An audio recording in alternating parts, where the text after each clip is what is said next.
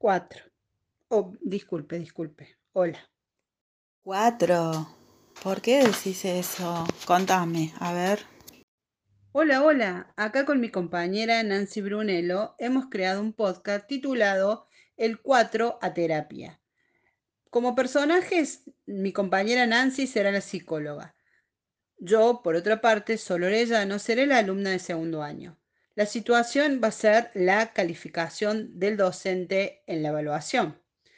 A modo de introducción, es una entrevista que se da en un consultorio de psicología con Sol, una alumna de segundo año del nivel secundario que acude a que la ayuden en terapia porque se siente fuera del contexto dentro de su curso, en el aula, a la hora de hacer una evaluación. Es tanta la presión que siente y recibe de parte de su docente que no puede manejarlo.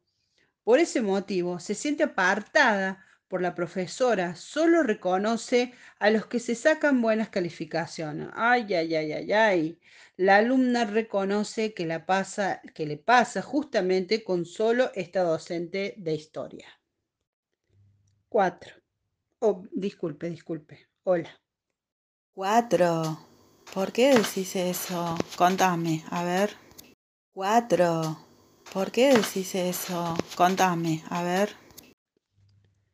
Porque mm, es como me hace sentir mi profesora de historia. Ella siempre me dice, siempre un cuatro, vos solo en las evaluaciones. ¿No das para otra cosa? Decime, ¿cómo te hace sentir eso?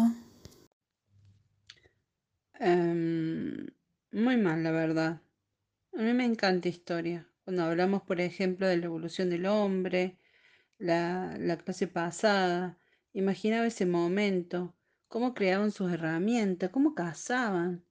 Sentía ganas de conocer y aprender más. Pero ¿Y realmente te crees que sos el problema?